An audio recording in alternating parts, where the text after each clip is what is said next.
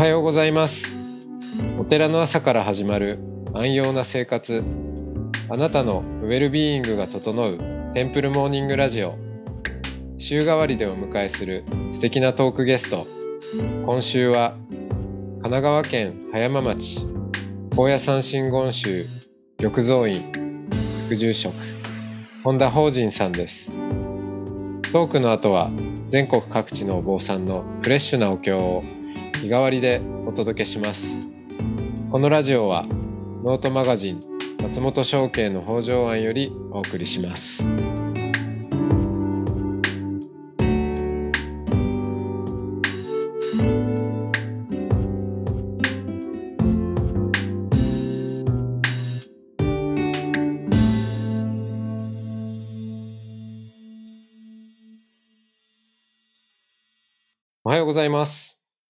ようございます。はい、えー今週は本田法人さんとおしゃべりをしています。はい。よろしくお願いします。よろしくお願いいたします。えー、なんか男子校のね、座禅の話で終わっちゃったんですけど、はい昨日は。そうそう。うん。まあそこからね、えー、大学へ行き、はい。は別に仏教系ではなかったっけ？そうです。仏教系ではなく、ない一般の大学。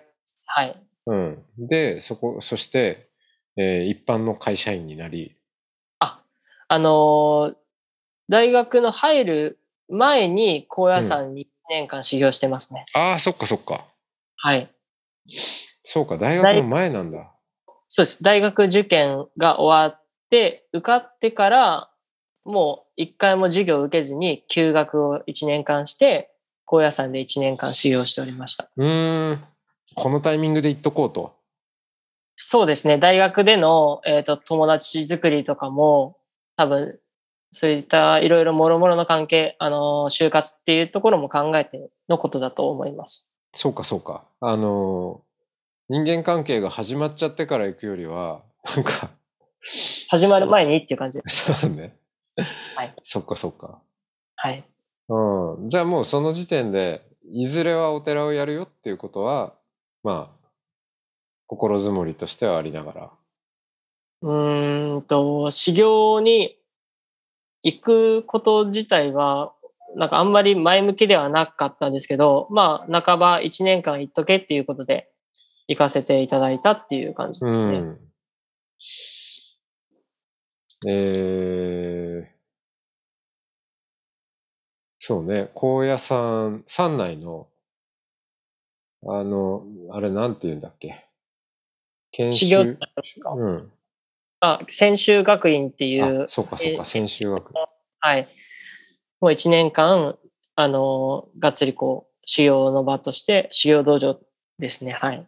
うん。で、最後、感情。そうですね。で、上満してっていう感じで。うん。高野山ライフはどう、どうなんですか？あの、山内って。もう私は、山内というよりもその修行道場でのことしかわからないので、うん。まあなんか、その修行道場のことを言えば、まあ全体で70人ぐらいいて、一番下が私が18で、一番上が45歳までうのん構成で、あの修行をしてたので、私はずっと、まあ一番下だっていうことで、まあ可愛がられた部分もありますけれども、いろいろもう世の中舐めきっている18歳なので、もう酸いも甘いも知ったような方々も結構いらっしゃったりしていて、なので、もうすごいこう、いろんなことがカルチャーショックではありましたね。修行のプログラムもそうですし、あとは、その、それぞれのバックボーンがあった上で修行しに来ているっていうこともあったりはしたので、うん。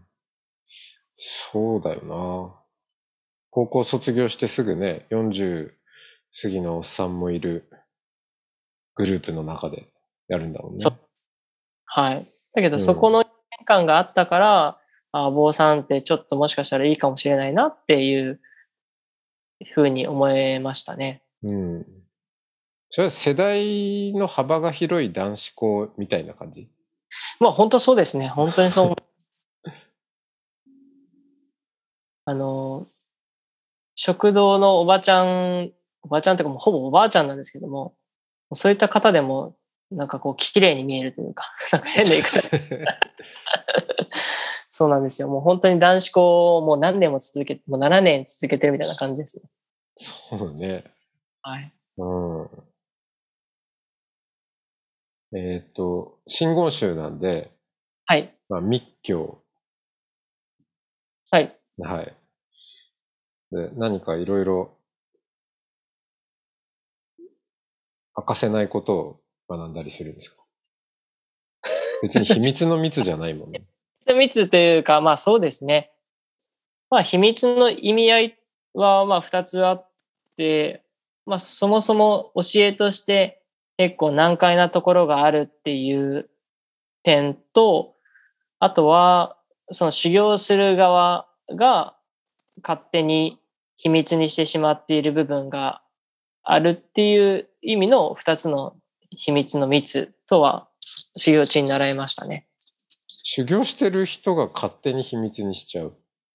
あの、何ですかね。私が修行の時に言われたこととしては、満月のお月様が、まあ、仏さんだとして、それを我々は池だと。で、その池が、こう、煩悩であったり、囚われの気持ちであったり、によって、えー汚れていて、その満月の光を映し出せないと。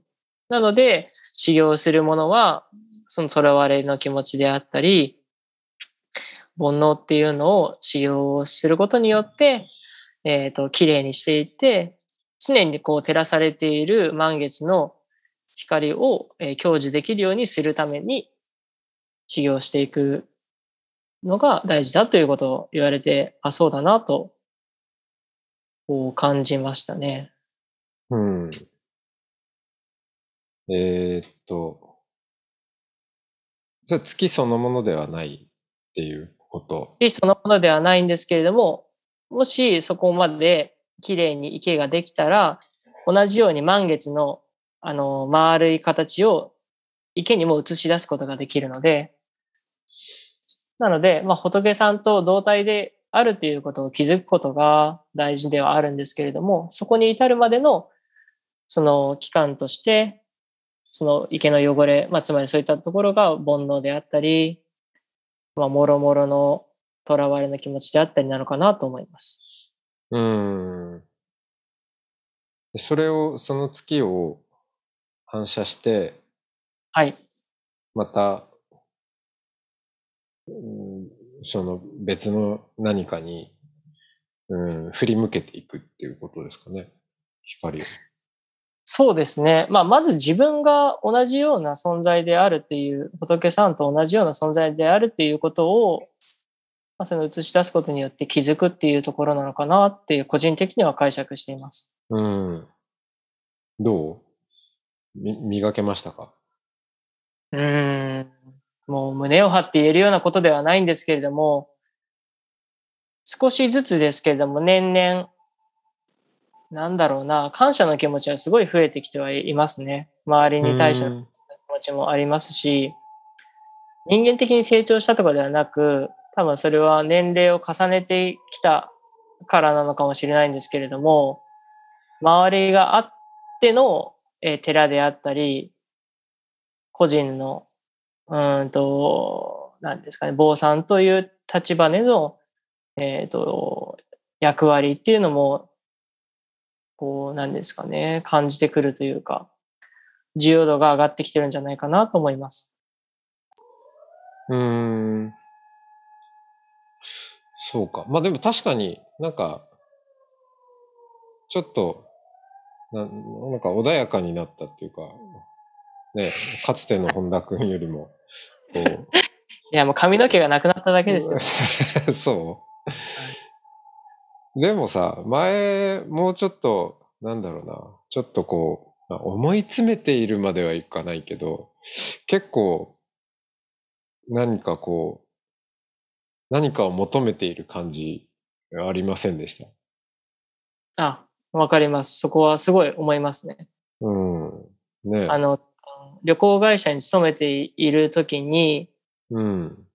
まあ尊敬できる、こんな言い方するのもちょっと失礼かもしれないんですけど、尊敬できる、あの、同僚の方であったり、なんかこう先輩があんまりいなくて、うん。で中で、まあもがいている中で、その、松本さんのあの記事を見て連絡させていただいたっていうのもあったりはするので、なんかわからないんですけども、うーんと、正しいものを見つけたいっていう気持ちがあったのかなって思います。まあそれが正しいかどうかわかんないんですけれども、けど個人的にはそれがあったからこそ今まで全部こう繋がってきているので、そこは思います。はい。その、月を映し出す池？はい。まあ、なかなかね、磨くのは大変だし、終わりはないんだろうけれども、まあ、はい。それをやってで、そこから大学生活があり、はい。で、まあ他のみんなと同じようにって言ったらそうなのかな。みんなが就活、就職活動をするタイミングで、はい。うん、他のみんなと同じように就活をし、はい。そして就職をした。そうですね。うん。もう親との話はできていて、寺に戻るということはもう決まっていたんですけれども、やはり社会の歯車に一度でもならないと、その、どういう仕組みで成り立っているのかであったり、給料を稼ぐことの大変さであったり、身に染めて体験しないと多分わからないままで寺に戻るよりか、ちょっとでも感じた上で寺に入った方が、いろいろとこうう、なんですかね、行動するであったり、指針を決めていくときに浮世離れしないかなっていう思いはありました。うん。そういう、えーまあ、学生もそうだし、まあ、特に社会人かな、えーやってる時って、その修行時代のことが思い出されたりとか、その月を照らす池のこと、あ、ならなくちゃとか意識したりするんですか？うーんと、そこまでその、先ほどお話ししたようなイメージのことを、えっ、と、ずっと胸の中にあったかって言われたらそういうわけではないんですけれども、まあ、あの、修行時代の、えーことを忘れないようにしようということで、4年間ずっとボランティアを行ってました。へえ。なので、それが今もこう、続いているというか、あの、海外に、えっ、と、小学校を建てたりとか、あと、ちっちゃいところだと、もうおばあちゃんの肩叩きとか、本当に幅広いボランティアをしている中で、あの、被災地というか、災害救援活動とかも、あの、学生の身分ではあるんですけれども、あの、行ってたりするので、それがこう、今でも防災の活動とかにもつながっているかなと思います。うん。そうか。ボランティアね。ちなみに、やがてお寺に帰ることが決まっている、あ腹の中で決まっている人の就職活動ってどんな感じなの？あの、二つパターンがあると思ってまして、うん。もう最初から言う人と言わない人なんですけど、私はいはいはは後者を選びました。い言わない人？言わない人で行きました。えやっぱ聞かれるわけ？その、えーっと、あれ？君、ゆくゆくはお寺戻る予定あるの？とか。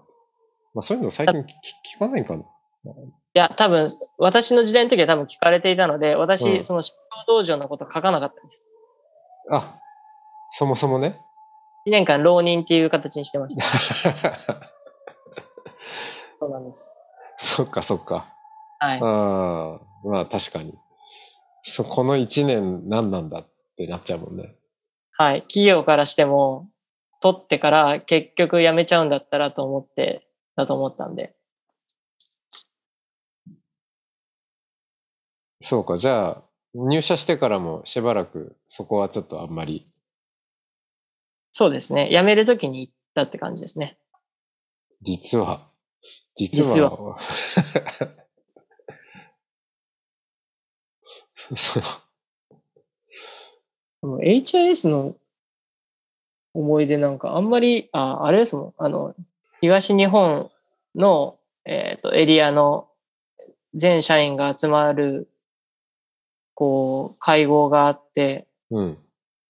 で、その会合の、うんと、まあ、宴会みたいなのがあって、700人以上集まっている社員の中で、宴会芸で東日本第2位になった思い出しかないです。すごいじゃん。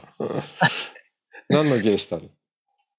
私が行ったのは、あの、1986年の紅白歌合戦のテレサ・テンさんのモノマネをしました。あの、周りが、もう、何ですかね、本当に AKB であったり、もう、その時に流行ってたものうん。を、こう、宴会芸としてダンス、10人ぐらいでダンスしたり、あとはもう3ヶ月ぐらいかけて動画を撮ったり、いろんなこう、なんですかね、準備をしてたんですよ。で、私は本社代表として、あの、それわざわざ人事部にあの話を通さないといけないんですよね。あの、どんな宴会をするのかっていうことを。で、本社代表は、あの、一人でやりますって言ったら、人事部から本当に大丈夫ですかって電話がかかってきて、で、大丈夫ですって話をしてああて。そうか。その、一人でやって芸のクオリティはちゃん、本本社の恥にならないか。ないかっていうことで、人事部から電話かかってきたんですけど、大丈夫ですって話をしていて。で、その、私は、一番もてなさないといけない役員の方だと思っていたので、そんな AKB でやったり、その今流行っているよりかは、その人たちが分かる内容でややらないといけないなと思ったので、なるほど。ターゲットを役員に絞ったと。そうです。役員に絞って、で、あの、テレサ・テンさんの時の流れに身を任せを、あの、行ったんですけども、私がもう普通にスーツの状態で、あの、前工場をお話しして、テレサ・テンさんです、どうぞって言って、こう、手を、あの、何ですか、横にして、その先に視線が、皆さんの視線が集まっている時に早着替えをして、で、中にもうその衣装を着てて、早着替えをして、で、その場で、一番目 歌、普通に歌って、で、二番目は、あの、ディナーショーみたいに、あの、いろんなところ回って、フロアに降りて。フロアに降りて、あの、社長とかにも普通に握手してって。で、それで、結果、本当は1位なんだけど、あの、何ヶ月も前に準備をしている人たちに対して、ちょっと申し訳ないから2位でいいかっていうことで、あの、役員の方に言われて大丈夫ですって言って、忖度があり、で、まあ、私の全然知らない、あの、外国人社員の方々に、てん、てんって言って、あ胴上げされたのはいい思い出です。いやー、ちょっとこのラジオを聞いている人からリクエストされちゃうかもしれない。いやいや、そこはもう完璧。いやー、そんな話で火曜日が更けていきますね。そうね。じゃあそこからの話はまあまた明日行きましょう。お願いします。天さんありがとうございました。違います。ありがとうございます。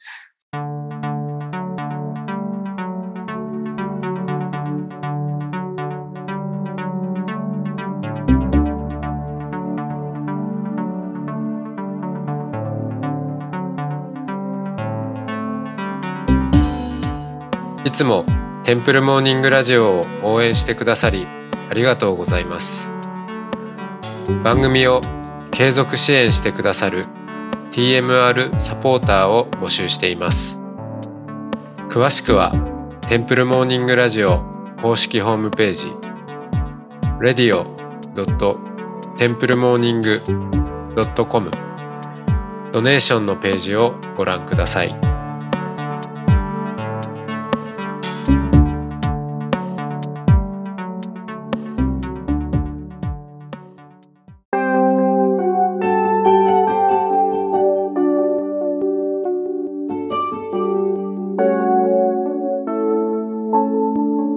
ここからは音の巡礼のコーナーです。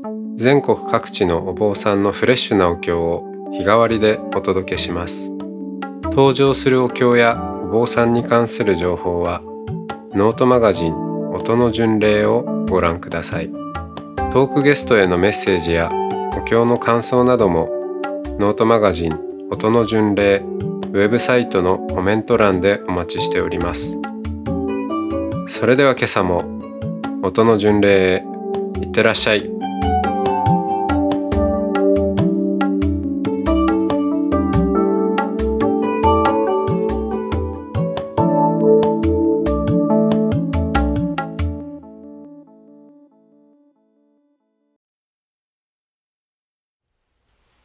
ナマンダーブナマンダーブナマンダーブナマンダーブナマンダー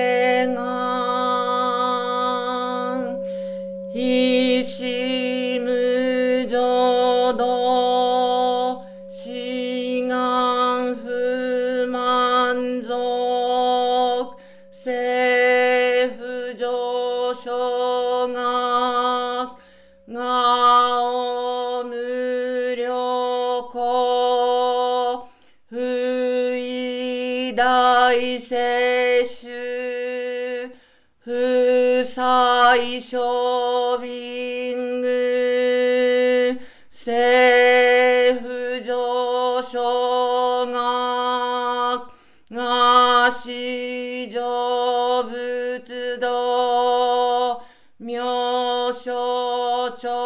長実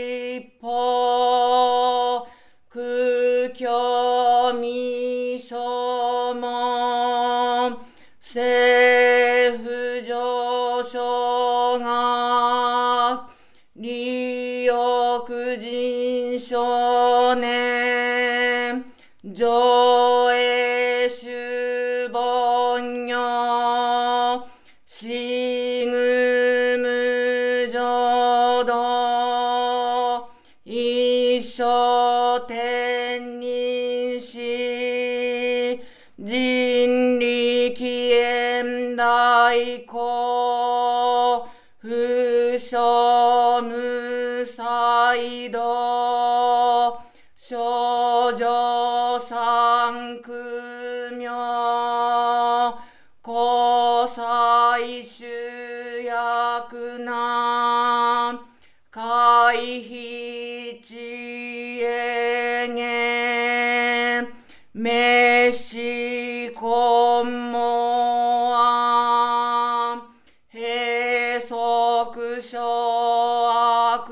悪道通達全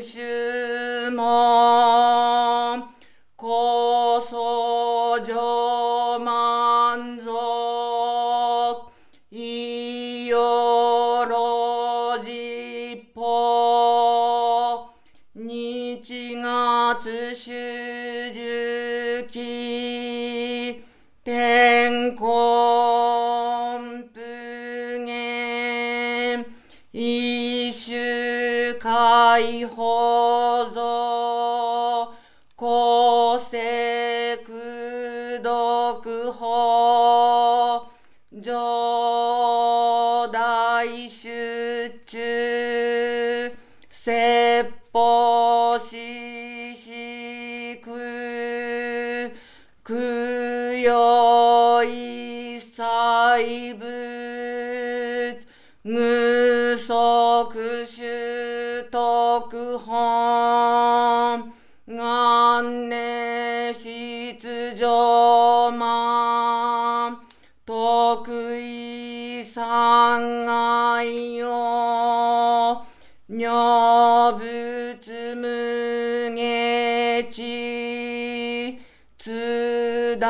初見不詳願学エリ都市最初村志願若国家大戦を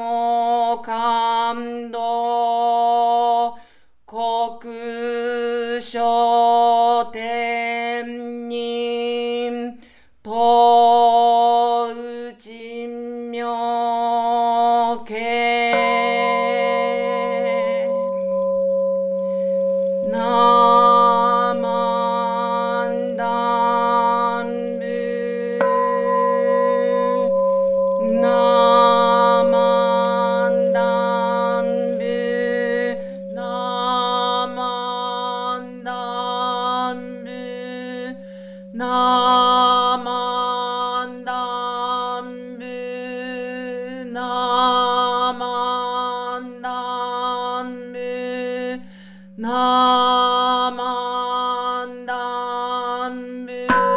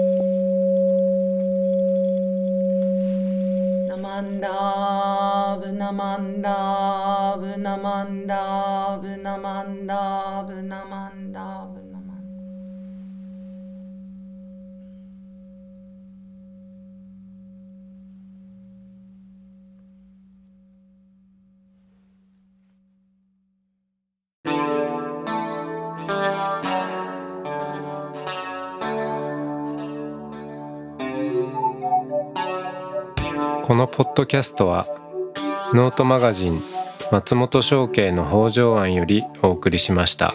お経コーナーはノートマガジン音の巡礼のご協力でした。ゲストへのメッセージや番組の感想などはそれぞれのノートのコメント欄にてお待ちしております。それではまたテンプルモーニングラジオでお会いしましょう。